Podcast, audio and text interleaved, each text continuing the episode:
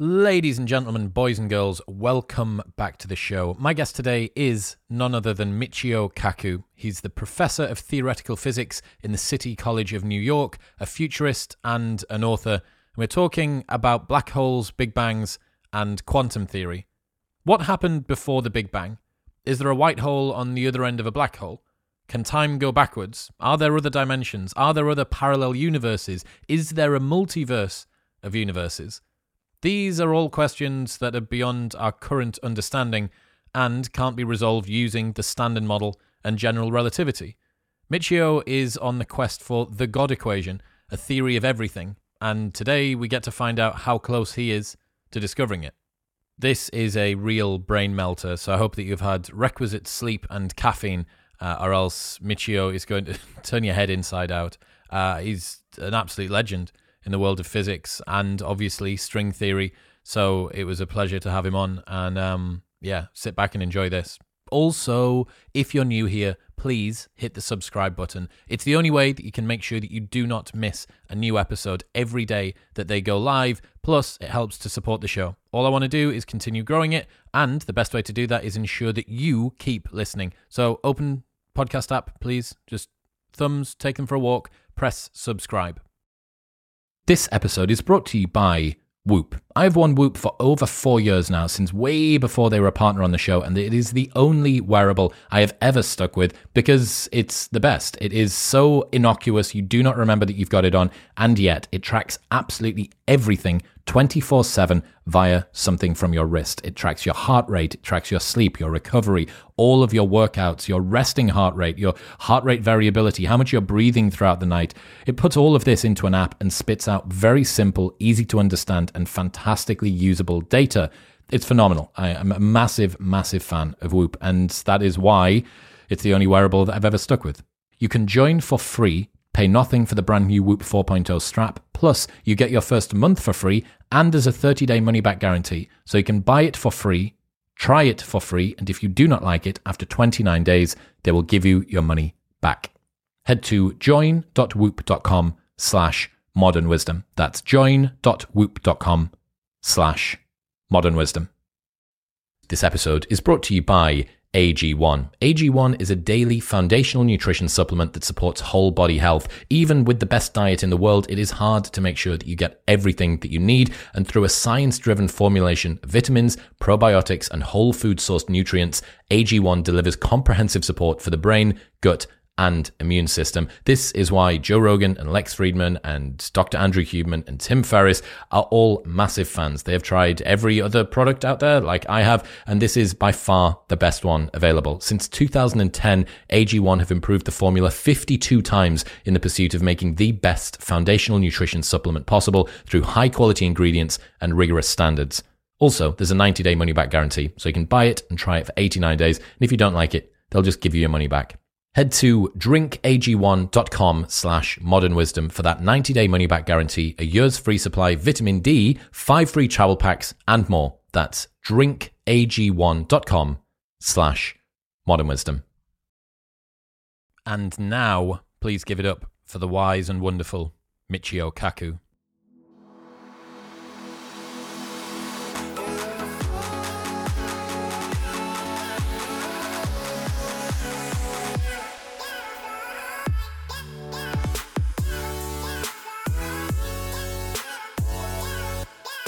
Michio Kaku, welcome to the show. Glad to be on. What is the problem that you're trying to solve with a theory of everything?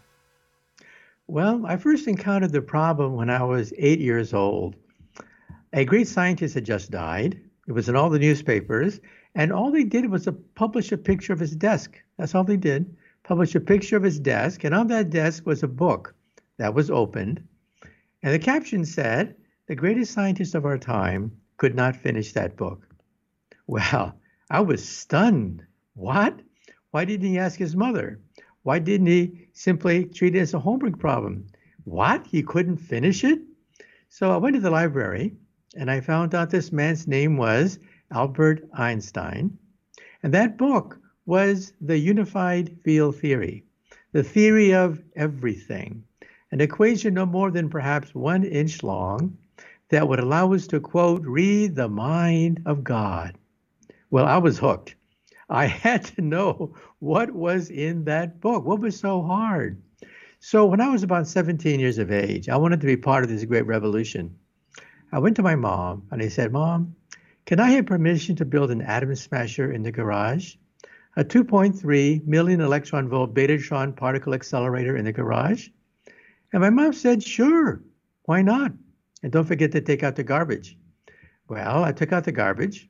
I got 400 pounds of transformer steel, 22 miles of copper wire, and I built a 6 kilowatt, 2 million electron volt Betatron accelerator in the garage. Now, every time I plugged it in, I would blow out all the circuit breakers in the house. So my poor mom, she must have said, Why couldn't I have a son who plays baseball? Maybe if I buy him a basketball. And for God's sake, why can't he find a nice Japanese girlfriend? Why does he have to build these machines in the garage? Well, I went to the National Science Fair and I met an atomic scientist there, Dr. Edward Teller, father of the hydrogen bomb. And he offered me a scholarship, a scholarship to Harvard. So I, I took it. And then when I graduated from Harvard, he offered me a job. And that job was to design hydrogen warheads, to be part of Los Alamos and Livermore National Laboratories. Well, I respectfully and graciously declined that very generous and kind offer because I wanted to work on even bigger explosion. I wanted to work on something even more powerful than a hydrogen bomb, and that is the Big Bang, the creation of the universe. I wanted to find the God equation, the equation that set the Big Bang into motion, that created the Big Bang, that caused the bang to happen. You see, we just know that there was a bang. That's all we know. That's all we know. There was a bang. We don't know why it banged, how it banged. We don't know anything about the bang other than the fact that there was an expanding universe. Anyway, so I said to myself, that's what I want to work on rather than designing hydrogen warheads. Why has this equation proved so difficult to discover? Well, because it wants to find a single paradigm, a single principle, a single theme that explains the entire diversity and richness of the universe. Now, the Greeks thought they had it. Democritus thought it was atoms, but Pythagoras said, no, no, no, no, it's music. Only music has the richness to explain the diversity of all the forms we see in Mother Nature. Pythagoras saw a lyre string one day. He plucked it, and the longer the string, the lower the note. And then he went by a blacksmith shop, and they were making swords. The longer the sword, the lower the sound it made. And then he said, Aha, mathematics. The mathematics of resonances can explain music. And he was right. Pythagoras is the founder of our understanding of the, math- the mathematical basis of music. Well, today we think the music of subatomic particles explains the entire universe. Now, let me explain. If I have a super microscope and I look at an electron, most people would say the electron is a dot. But you see, we don't think so. We think that it's actually a rubber band and it vibrates. When it vibrates one way from a distance, we call it an electron. You twang it, it vibrates another way, and we call it a neutrino. You twang it another way, it becomes a quark. You twang it enough time, it becomes all this zoo, this zoo of subatomic particles that we see. So physics is the harmonies, just like Pythagoras thought. Physics is the harmonies you can write on vibrating strings. Chemistry is the melodies you can play on interacting strings. The universe is a symphony of strings. And then what is the mind of God? The mind of God is cosmic music resonating through hyperspace. That is the mind of God. Why are we struggling to get from where we are now, where we have standard model and we have quantum theory? What why don't those two things just nicely slot together? Well, all of biology can be explained in the language of chemistry. All of chemistry can be explained in the language of physics. All of physics, in turn, can be explained, as you pointed out, with relativity, the theory of the big, black holes, big bangs, and the theory of the small, that is, quantum theory, the theory of lasers and transistors, the internet. This conversation is made possible because of the quantum theory. Now, the problem is why should God have two hands, a left hand and a right hand, and they don't like each other? They're based on different mathematics, different principles, different concepts. Relativity is based on smooth surfaces, trampoline nets, for example, smooth surfaces, while the quantum theory is based on chopping things up, chopping things up into particles. They're opposites in almost every sense of the word. So, how do you combine it? Well, the greatest minds of our time have tried to combine it and have failed until recently. Now we realize the unifying principle between smooth surfaces and chopped up surfaces is music. The lowest octave of the string gives you all of Einstein's theory and the standard model of particles. That to me is amazing for free. If Einstein had never been born, for free, we would have discovered all of general relativity as nothing but the lowest note, the lowest octave of a tiny vibrating string. To me, this is absolutely stunning. For free, we get the entire universe. And there are higher resonances. These higher octaves we think could be dark matter, could explain what we see in the Big Bang. So these higher notes also exist, and we think that most of the universe is made out of dark matter, which is invisible, but we think is the photino, which is a higher vibration of the photon. Does there has to be? Is there inevitably an equation of everything? Uh, is it possible for the universe to have differing theories of big and small, and that just be the way it is? Well, to me, it's absolutely amazing that on one sheet of paper, on one sheet of paper, you can write down Einstein's equation, that's half an inch, and then the standard model, which is really ugly, clumsy. It's a theory that only a mother could love, but it works. What can I say? It works. I like to think of the standard model with quarks and leptons and Yang-Mills particles, this zoo. I like to think of it like taking an aardvark, a platypus, and a whale, scotch taping it together and declaring that to be nature's finest evolutionary achievement, the end product of millions of years of painful evolution on the planet Earth. Look, the standard model has 36 quarks and antiquarks, 20 free parameters, three identical generation of particles. It's so ugly that only a mother could love it, but it works. It works. At the low energy realm, it works until last month last month headlines around the world in physics in physics laboratories when they found a crack the first crack in 50 years in the standard model. So the standard model works at low energies up to 14 trillion electron volts the energy of the large hadron collider. But there's a new theory out there we think a higher theory a fifth force a fifth force and we think that it could be the force of the string, but we'll wait and see. Of course, this result is very new, but it's shaken the world of physics because for 50 years we've been stuck with this ugly theory called the standard model. But you cannot argue with the fact that it works. Can you at sink, low energies? Can you sink more into that recent discovery? Explain what it was that was found and the implications. Well, every uh, well, there are three generations of identical particles in the standard model, which is bizarre. Why should Mother Nature have a redundancy of three? Anyway, the electron has two partners. One of them is called the muon. It weighs 200 times more than the electron, but otherwise is pr- pretty much identical to the electron. Now, the electron has spin, so it's like a magnet. It has magnetic properties. So does the muon. By the way, the muon is found in cosmic rays. Right now, muons are going through your body. A lot of cosmic rays are in the form of muons going right through your body, even as I speak. You're being irradiated by cosmic rays uh, in outer space. Anyway, the point is that the muon also has magnetic properties, but the standard model says they should be identical, identical to the electron, but they're not. Two groups have now verified the fact that the muon has a differing magnetic moment than predicted. by the standard model.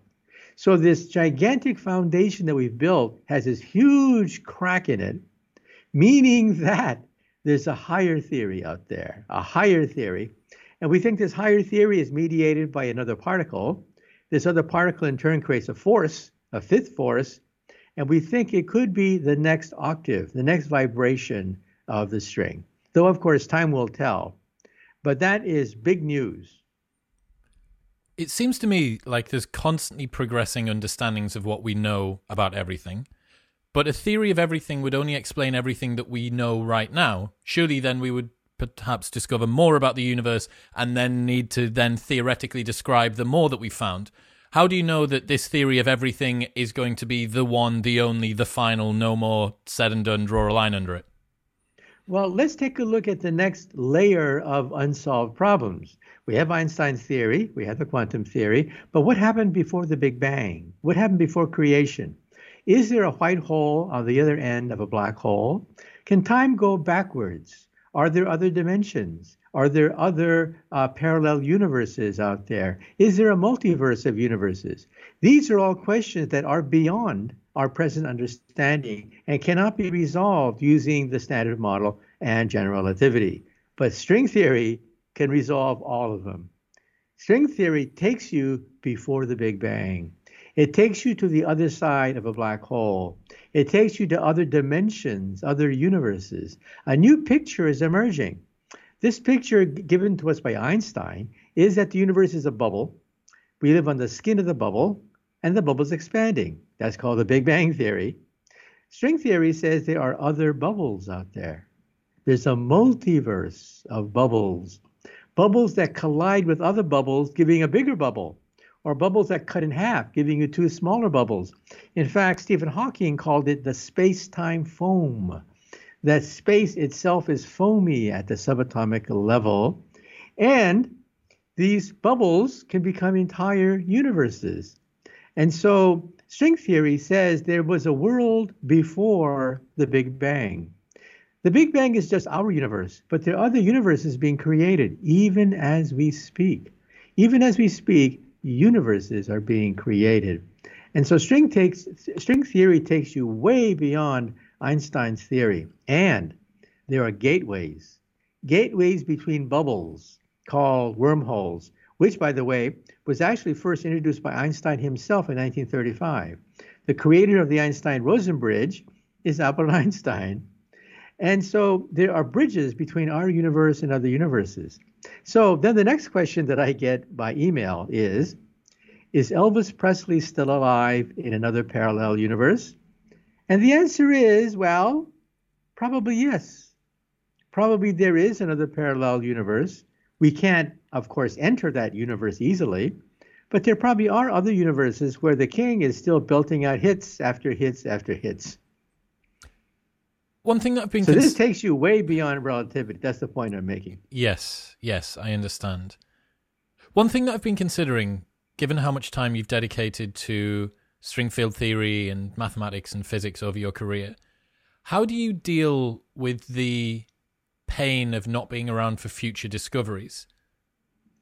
Well, there's a universality to physics that you can appreciate at any age. When I write down an equation, I like to think that on the other side of the galaxy, there's also an alien that's writing down the same equation in different notations. And that to me is absolutely stunning, a revelation the fact that you could be on another universe, another galaxy, and discover the same equations. Now, would they discover and appreciate the work of Shakespeare, the work of Hemingway, the work of James Joyce? Well, maybe if the aliens studied English really, really hard, but for the most part, these are cultural artifacts. Not to say that they're not relevant. I think they're very relevant, relevant to the human experience. But that's it, relevant to the human experience if you are not a human or you don't speak English, you can't appreciate Shakespeare. But physics is universal. It's a language that you could be of any age, anywhere, and appreciate that this is a universal theory that we're talking about. And that doesn't make you feel. Do you have FOMO about the future developments? I know that I do. I think about how do, cool. Do I have what? FOMO. Do I have what? FOMO, fear of missing out. So Oh. th- the desire to want to be here when we do get the theory of everything, or when we can transport ourselves on laser beams across the galaxy. I get that. I wondered whether you did. Yeah, well, you know, there's a scene in Back to the Future where Doc Brown says he's all wanted, he's always wanted to see beyond his years. In other words, he's always wanted to see the future even after he's gone. Okay, and now he has a time machine where he can do that. But you see, look at it this way: we are now witnessing the greatest transition in the history of humanity. Humanity, for the most part, for thousands of years, lived in the swamp, the swamp of witchcraft, sorcery. Science is only 300 years old. And we are privileged to be alive with this exponential explosion of knowledge. In other words, if I were to pick a decade, if I were to p- uh, pick an era where I would like to have been born, this is the cusp, the cusp of this. you think we're at the curve hockey of- stick, the inflection point right now? yeah. So I think further up, of course, we'll have even greater wonders. But you know, you only you only see these wondrous things for the first time once. For the first time once, you learn about atoms, you learn about relativity, you learn about the quantum theory. You don't learn about the quantum theory twice. It's discovered once, you only learn about it once. We lived through that era once. So we are privileged to be alive, I think, to be at the cusp of some of the greatest revolutions in human history. I'd like to think that the decade is the smallest unit of history. Anything smaller than a decade is a random fluctuation. But then if you look at the decades gone by, the last few decades have been absolutely staggering in terms of what we know about the universe. So, again, if I were to choose which decade to live in, I think I would choose these decades because they represent the, the hockey stick, the inflection point where we just are just taking off with regards to understanding things. It's a good reason to You be realize grateful. that you realize that our grandparents, our grandparents, if they were to see us today, they would think of us as being sorcerers. What? You can talk to someone instantly on the other side of the world and visit them in 14 hours with an airplane?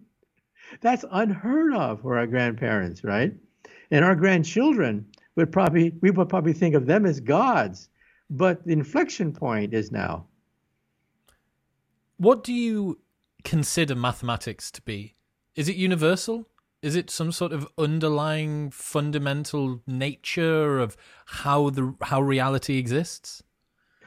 I think it's more than that. People sometimes ask me, well, where did the universe come from? Well, it came from the Big Bang. Where did the Big Bang come from? Well, it came from the God equation. The solution of the God equation is the Big Bang. And then they say, well, where did the God equation come from? Huh? Huh? And you keep on going. Where did that come from? Where did that come from? And then you eventually have to deal with the question of pure mathematics. You see, I personally think that the God equation exists and it's unique. It's unique because it is the only mathematically consistent theory. Now, the, the amazing thing about string theory is that it's only mathematically consistent in 10 and 11 dimensions. In four, five, six dimensions, it's not consistent. If you have a five dimensional string theory, you can prove that 2 plus 2 is 5. Now, obviously, 2 plus 2 is not 5, but there, there it is, the proof, a mathematical proof. If you start with string theory in five dimensions, 2 plus 2 is 5. In other words, what I'm saying is something simple. String theory is because it's the only self consistent, mathematically consistent universe. It is unique. Why? Because as soon as you deviate slightly from string theory, you have divergences, it blows up, and anomalies, symmetries get broken. So as soon as you deviate the slightest mathematically from string theory, boom, all hell breaks loose. In other words, the universe is because it is the only mathematically consistent universe. All other universes, 2 plus 2 equals 5. Ours is the only universe where math makes sense. Einstein said that if you can't explain a theory to a child, it's probably worthless. Do you think that string theory fits that criteria? Yeah, you know, when when children are born, we're born scientists. We want to know where we came from, why the stars shine. We want to know everything. And then we hit the greatest killer of scientists known to science. The greatest killer of scientists known to science is, well, public education when you're around 13, 14, 15 years of age. At that point, it's all memorization, just memorization. We lose young, bright scientists by the millions every day because they're forced to learn things that they know are totally irrelevant, boring. So, how should you teach it? The way Einstein thought, using things that children understand. That is, principles, concepts, things that stay with you because they're pictorial. They have a picture. Take a look at Newton's laws of motion. It's all about balls hitting other balls, balls circulating around other balls. Look at Einstein's theory of relativity. It's all about meter sticks, levers, pulleys, uh, stopwatches. It's about things you can touch, things you can measure. And what is string theory? Music. So the point I'm raising is something simple. These are things that children can understand. Children can understand that, oh, yeah, that's how Newton's laws work. Forces act over balls that bump into each other. You can un- understand Einstein when you realize that space and time is a fabric. These are all pictorial. And then string theory says everything is reduced to music. Children can understand that. So that's why I think that all great theories are pictorial, conceptual, with a principle, and all the useless theories are just pure mathematics. Yeah. Have you got any thought experiments that we can do to explain how we get into a higher dimension, what a higher dimension might look like? I know look is probably the wrong word to use here, but how can people envision us getting out of three and into four or more dimensions? Well, when I was a child, I used to go to the Japanese tea garden in San Francisco, and there's a pond there with carp swimming in two dimensions. I used to stare at them for hours. They could go left, right, forward, backward, but up. Up into the third dimension is beyond their understanding. There is no up in their world. And then I imagined there was a scientist fish. A scientist fish would say, Bah, humbug, there's no third dimension. What you see is what there is. What you see is the pond. The pond is two dimensional. That's it. End of story. There's no third dimension. And then I imagine grabbing the fish, lifting the scientist fish into the third dimension. What would the scientist fish see? He would see beings moving without fins, a new law of physics. Beings breathing without water, a new law of biology. Now, what I'm telling you this is that many physicists, not everybody, but many physicists believe that we are the fish. We spend all our life in three dimensions going forward, backward, left, right, up, down. But anyone who dares talk about a higher dimension, a fourth, fifth, sixth dimension, is considered a crackpot, a crazy, a mystic, a magician. But actually, we think that the universe is probably 10 or 11 dimensional. Why? Because we have four fundamental forces gravity, electromagnetism, and the two nuclear forces. In three dimensions, they don't fit together like a jigsaw puzzle. You try to put the equations together and they don't fit. Einstein spent 30 years trying to push gravity and electricity and magnetism into one theory, and he failed.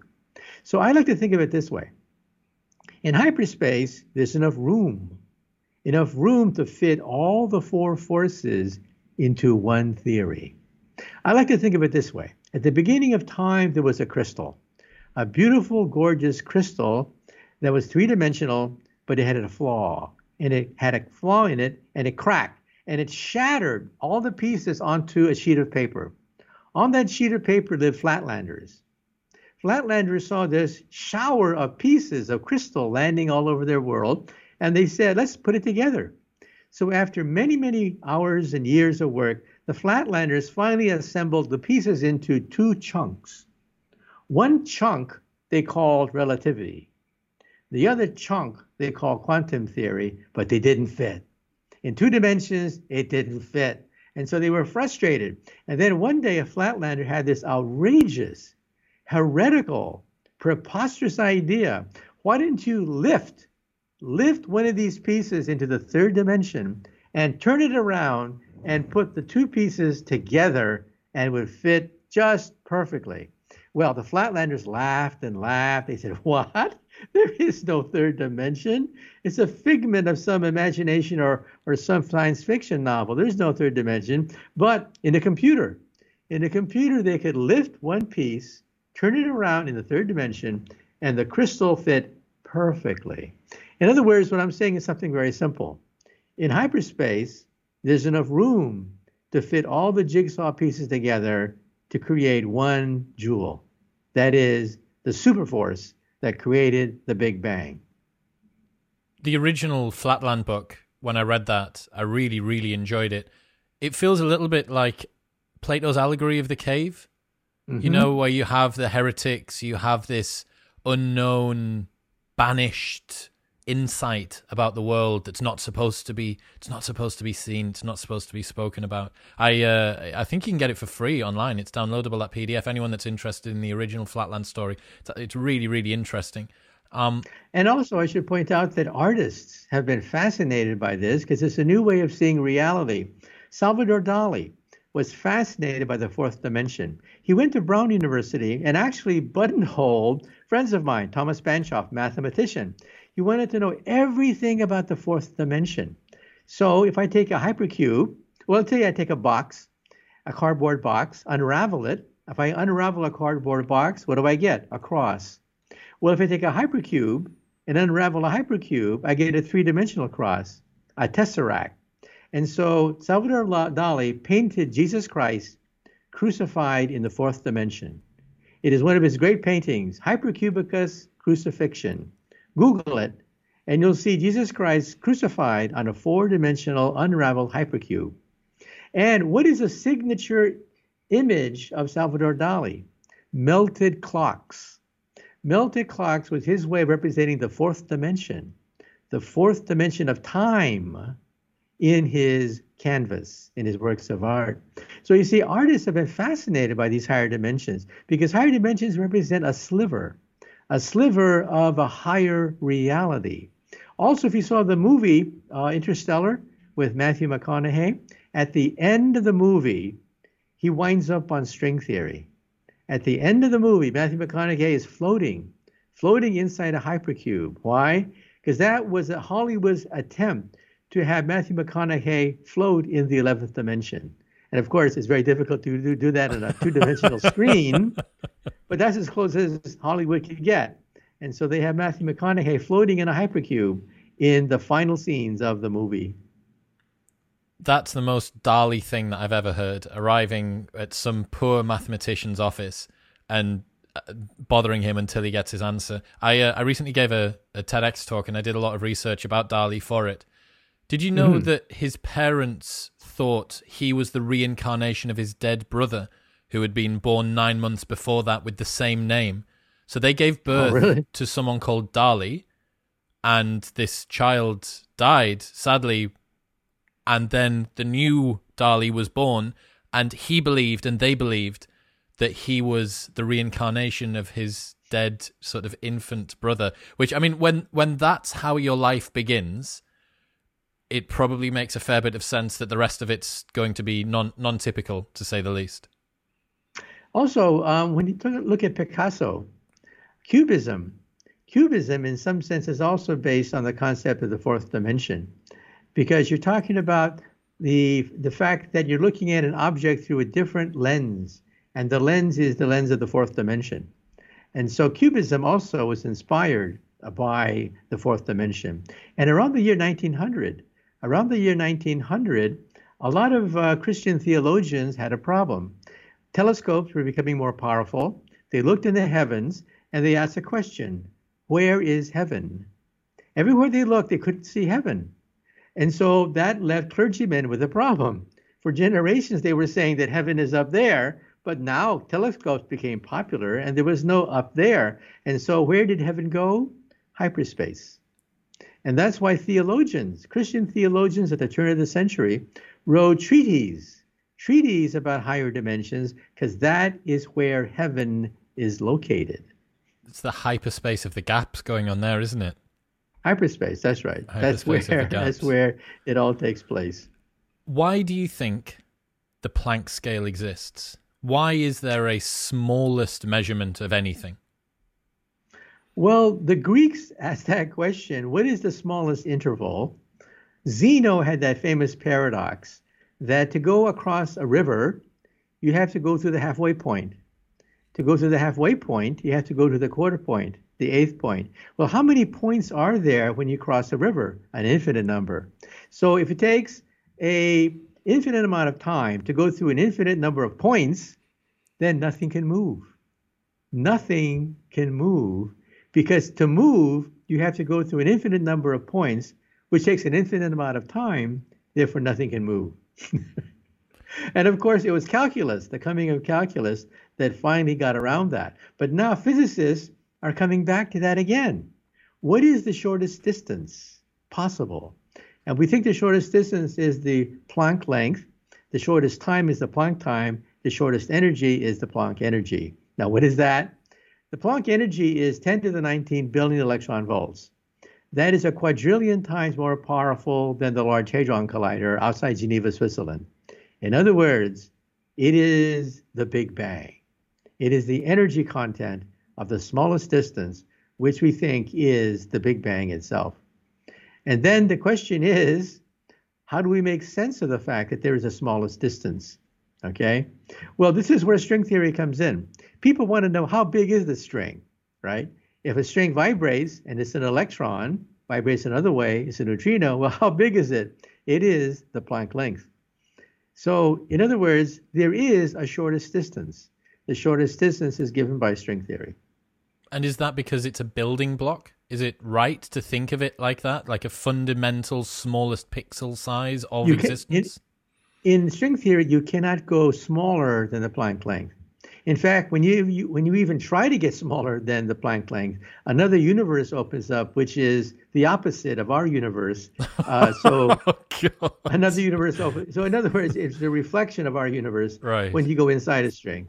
So in other words, you cannot get smaller than a string. That's the point I'm making. So I'm not saying that string theory is correct. I'm saying that if it is correct, it means that there is a smallest distance.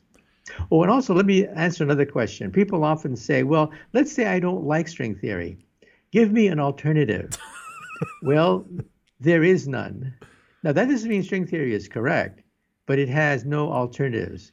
You see, a unified field theory has to satisfy three criteria. Three criteria, you solve it and you become the next Einstein. First, you have to include relativity. Second, the standard model with electrons, quarks, neutrons, protons. And third, it has to be mathematically consistent. String theory satisfies all three. No other theory can make that claim. Let me repeat that again. People have tried. For 100 years, people have tried.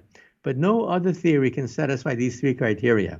So if one of your listeners ever finds that one inch equation that satisfies everything more powerful than string theory, what should you do? Email you. You should tell me tell me first, and we'll split the Nobel Prize money together. We'll go down in history, you and me, if you can find that one inch equation. Now, string theory can be summarized by an equation an inch and a half long. That's my equation. That's called string field theory. However, now there are membranes, which is a spoiler. We now realize that strings can coexist with membranes. And so we want a field theory of strings and membranes. So far, we don't have that. Sorry about that. So that's where we're stuck right now. But that's a mathematical problem. So I think that some young enterprising kid out there could mathematically solve it. And tell me first. Uh, I will make sure that some sort of contact detail, like an, you need like a 911 SOS, I've got it line available 24 hours a day and manned. One of the maddest things that I learned, so your new book, The God Equation, one of the craziest things that I learned was a single sentence in there and it's that Max Planck's son tried to assassinate Hitler. Yeah, that's right. Isn't that amazing? What on earth is that? Well, Planck was a very, in some sense, mild, conventional person. He followed the rules and he stumbled upon the quantum theory, one of the greatest theories of all time, sort of by accident. And when Hitler rose to power, he actually visited Hitler and tried to argue with Hitler but Hitler just blew his top. and said, the Jews, I can't tolerate Jewish physicists. And Planck was saying, you're destroying physics. All the Jewish physicists are leaving, are leaving Germany. He didn't care. And so Planck was ever the gentleman. The irony is he led a tragedy of his a tragedy that his son was tortured, tortured by the Nazis because the son tried to assassinate Hitler. And so um, Planck lived through World War II, but it was a life of tragedy in some sense tragedy of war. Uh, even though he himself was not a revolutionary, he was uh, a very mild, very polite kind of person. He didn't like controversy. I mean, he didn't like uh, to get in the middle of a heated argument. But um, his own son tried to assassinate Hitler. That's right. Crazy. Absolutely crazy. Why do you think we have supervoids? I've been learning about the Bu- Boötes supervoid, which is this huge, big hole essentially in the visible universe. Have you got any idea why we have these massive voids? Oh, you mean in the uh, cosmic microwave background? I think it's to do with more to do with the mapping of galaxies. That there are these big chunks where you would expect this uniform uniformity of distribution between the galaxies, and we have these supervoids where there are large swaths of space and very, very few galaxies, which is not what should be predicted, right? You should have that uniformity. Yeah, there are two kinds of voids. One, the void that you mentioned is the void when you look at on a galactic scale, uh, that the, the density of galaxies is not totally uniform. The other gap is when you look at the cosmic background radiation, which should be totally uniform. It is basically a baby picture of the shock wave that gave birth to the Big Bang the cosmic microwave background. That also has a gap in it. And we're not talking about cosmic gaps in the structure of the universe itself. Some people think these are evidence of an umbilical cord, an umbilical cord connecting our infant universe to a parent universe. So you see, we're going to launch a satellite called LISA, which may answer many of these questions. LISA is a laser interferometry space antenna the European Space Agency and NASA is backing it. It'll detect gravity waves from the instant of creation, not 400,000 years after the Big Bang. No, the instant of the Big Bang. And it's going to give us baby pictures. We're going to get baby pictures from the infant universe. And maybe, just maybe, we'll find evidence of an umbilical cord. An umbilical cord connecting our baby universe to a parent universe. If that's true, there has to be a birthmark. We have a belly button. So what we what we could be looking at is the belly button of the universe. now again, this is where we have to have a new theory. The old theory simply says there was a bang. It doesn't say why it banged. It doesn't say how it banged. The Big Bang theory just says there was a bang. Okay. However, string theory should also say how it banged why it banged. And therefore, if there's an umbilical cord, there should be some scar left behind. And some people think that could be the origin of these gaps. But again, that's just a theory. I suppose if you're talking about the foam and the bubbles, the intersecting bubbles and the fissioning bubbles as well, as those were to pull apart, I imagine that that final moment as well would also potentially be a reason for that. Or the collision of universes, too. Universes can collide and if so, there should be a remnant, a scar in our universe. And how would we find it? We would find it in the density of galaxies and the density of the microwave background radiation. That's where the scar would be. How big scar this? of cosmic scale. How big's this LISA thing? How's it going to work? Uh, LISA is about a million miles across. Think of three satellites connected by laser beams, making a triangle. The triangle picks up vibrations from the instant of the Big Bang and jiggles jiggles these three satellites. That causes an interference pattern, which can be photographed. And so, by looking at interference patterns, we can then detect the uh, uh, get a baby picture of the infant universe as it's being born. Now, take a look at LIGO. LIGO d- does the same thing, except these detectors are separated by a few miles. Now we're talking about going to outer space, where detectors can be separated by millions of miles, not just a few miles, like in LIGO. but millions of miles, giving us a sensitivity to understand the instant of creation. You see, LIGO is a gravity wave detector. Gravity waves go right through the haze of the original Big Bang. Microwaves do not. Therefore, when you look at the cosmic microwave background, what do you get? A haze. That's all it is. You get ripples on the haze, but it's a haze. No structures. You don't get a feeling of what happened at the instant of the Big Bang. That's where LISA comes in. It's going to give us baby pictures of the instant of creation. So some people say that we're not going to be able to prove string theory. That's not correct. There are many ways of proving string theory. One is by going to LISA, finding out what happened at the instant of the Big Bang. Another one is finding out about dark matter. What is dark matter? It could be the next octave, the next octave of the string. And what about cracks in the standard model? Is there a fifth force? Well, maybe. Just last month, we found evidence of a fifth force. And four, um, the Chinese, the Japanese, and the Europeans are now proposing the successor to the Large Hadron Collider, which may be powerful enough to reveal uh, the next octave of the string. And lastly, higher dimensions can be measured by looking at deviations from the inverse square law. When you're in high school, you learn that if you double the distance between you and the star, gravity goes down by four. Why? Because two times two is four. It goes down by the square. Why the square? Why not the cube? Why not the quartic, the quintic, the septet? Because space is three dimensional. But in your in your living room, if space has a higher dimension, the inverse square law should be violated at small distances.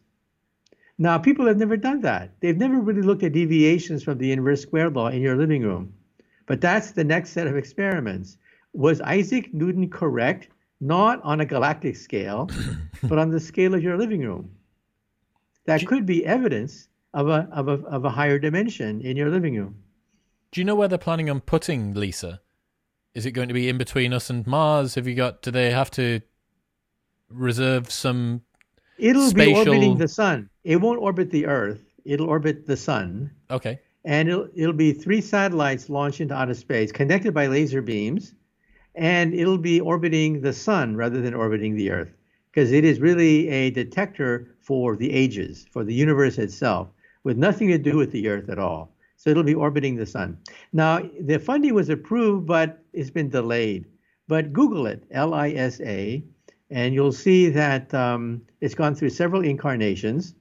But the thrust of it is to get baby pictures of the instant of creation and also what happens when black holes collide. These generate gravity waves. Where are they going to put this new version, this new Super Hadron Collider? Where's that going to be? Have you got any idea of the location of that? Well, the Japanese have proposed uh, Japan as the place for it, uh, called the ILC, International Linear Collider in Japan.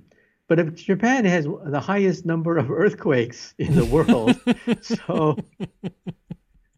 you have to be a little bit careful there. Uh, that's like putting SLAC, uh, the Stanford Linear Accelerator Center, near the San Andreas Fault in California. they had to put the accelerator on rollers to compensate for earthquakes that periodically ripple through California. The same thing probably with the Japanese accelerator. They probably had to put it on rollers to realign it every time there's an earthquake. That is very funny that you have to account for the fact that the Earth's going to move as you're desperately trying to detect something from a couple of billion years ago. I know that you're yeah. not a believer, or at least you are a skeptic of whether or not we're living in a simulation. I wondered whether you could explain your justification for that. Yeah, very simply, um, what is the smallest object that can realistically model the weather? Let's say I, I take um, a, a fishbowl of air. What is the smallest object that can mathematically model that? Well, of course, Newton's laws of motion say that there's lots of trillions of atoms. You have to mimic the motion of each of these atoms. And you begin to realize that no computer on the earth can do that. The smallest object that can model the weather is the weather itself. Anything smaller would violate the, the universal gas law of the simple properties of gases.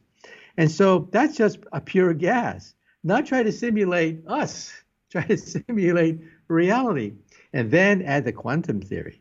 The quantum theory makes it a lot worse. Not just that you have trillions of possibilities, you now have infinite possibilities with the quantum theory.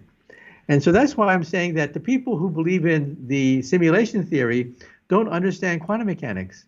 That even Newtonian mechanics makes it impossible to simulate reality, and quantum mechanics makes it even worse because you have to take into all possible universes in your simulation as well.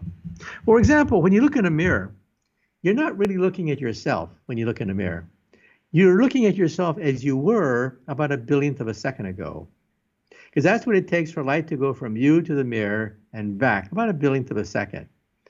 And it's even worse because you are a wave. You coexist with an infinite number of waves, and some of these waves drift off even while you're talking to somebody.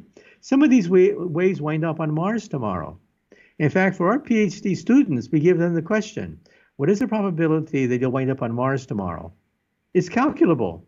Use the Heisenberg uncertainty principle, and you find out that you have to wait longer than the lifetime of the universe to wind up on Mars tomorrow. But it's calculable. If you could if you could live longer than the lifetime of the universe, then one of your versions of you will wind up on Mars tomorrow. So with simulation theory, it gets worse. And that's just the quantum theory of you. To simulate a city, uh, a metropolis with people in it, just boggles the imagination as to what's required quantum mechanically. So, in other words, we do not live in a video game where somebody pushes the play button and here we are moving. There's no play button for the universe. Uh, science is based on things that are testable, falsifiable, reproducible. The simulation theory is not testable, not falsifiable, and not reproducible. So it doesn't qualify as a science. Now, that doesn't mean that it's not interesting. It just means that it's outside the boundary of science. It's sort of like God. Uh, can you prove or disprove the existence of God? I don't think so. It's outside of science. Like, can you disprove the existence of unicorns? No. You cannot disprove the existence of unicorns. Because no matter how good you are at searching through the earth, maybe there's a unicorn hiding someplace. So you can never disprove the existence of unicorns. So you can never disprove the existence of God, and you can never disprove the simulation theory, which means it's not a science. But it's fun to ask and it's fun to think about. It is, but yeah. it's like thinking about God. It's not a measurable, testable quantity. Let me give you another example. A reincarnation. You mentioned reincarnation before. I was at a party once, and uh, a woman said that she's Cleopatra, the reincarnation of Cleopatra. So I asked her some simple questions, and she got them all wrong about Cleopatra. But then she said, That doesn't matter. I am Cleopatra, and all the history books are wrong. At that point, she stopped me cold. Cold, she stopped me. And I said, She's right. If she is Cleopatra, all the history books are wrong. So, how can I disprove her? And I realized that this is beyond science. You cannot disprove that. You cannot disprove the existence of unicorns. You cannot disprove the existence of clairvoyance, I mean, of, of uh, reincarnation as well. Is there a, a term for that particular type of bias? Is it just unfalsifiability? Uh, yeah, it's outside the boundary of physics. It's metaphysics. Metaphysics is what is beyond physics. And physics, of course, is based on things that are testable, reproducible, falsifiable. That's how we know that when you jump off a building, gravity is going to take you to the floor. You're not going to float if you jump off a building, right? So that's physics. But that's not reincarnation. Uh, angels, how do you disprove the existence of angels? You can't. There are things that are outside the boundaries of science because science is only based on testability, reproducibility, falsifiability. Angels are not quantifiable, they're not testable, and they're outside the boundaries of science. That doesn't mean they exist. It doesn't mean they don't exist either. It just means science says nothing about them. It feels like that unfalsifiability paradigm that you've just explained there is being used by a lot of people at the moment. A lot of people in 2021 to explain all manner of, of things.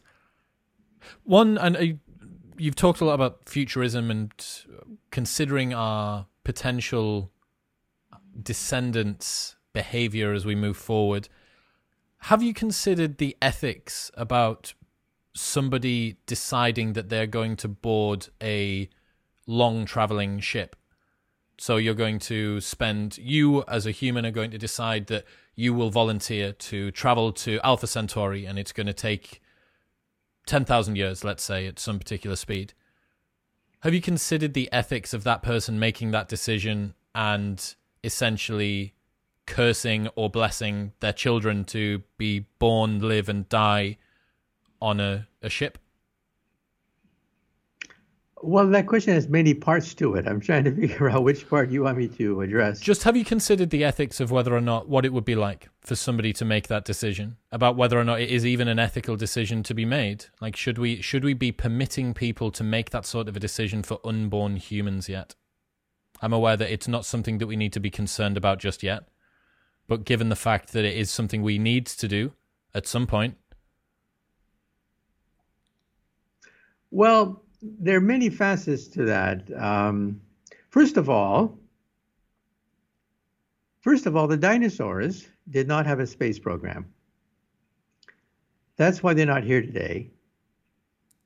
They couldn't leave the Earth, so when an asteroid came, it wiped them out. Sorry about that. They had no space program. We do have a space program. So when we're hit by an asteroid one day, some people may say, well, we have a space program. Let's go to Alpha Centauri. Let's go there because the alternative is to go the way of the dinosaurs. Then I think it's perfectly ethical to say, well, yeah, we have the rocket ship.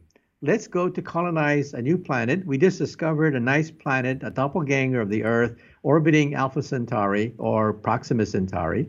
So let's go there, even if it takes, you know, many, many years to do that. So I think it's an ethical decision that you know we need we need to have plan B. We need to have an insurance policy so that humanity can survive, even if the dinosaurs didn't survive because they didn't have a space program.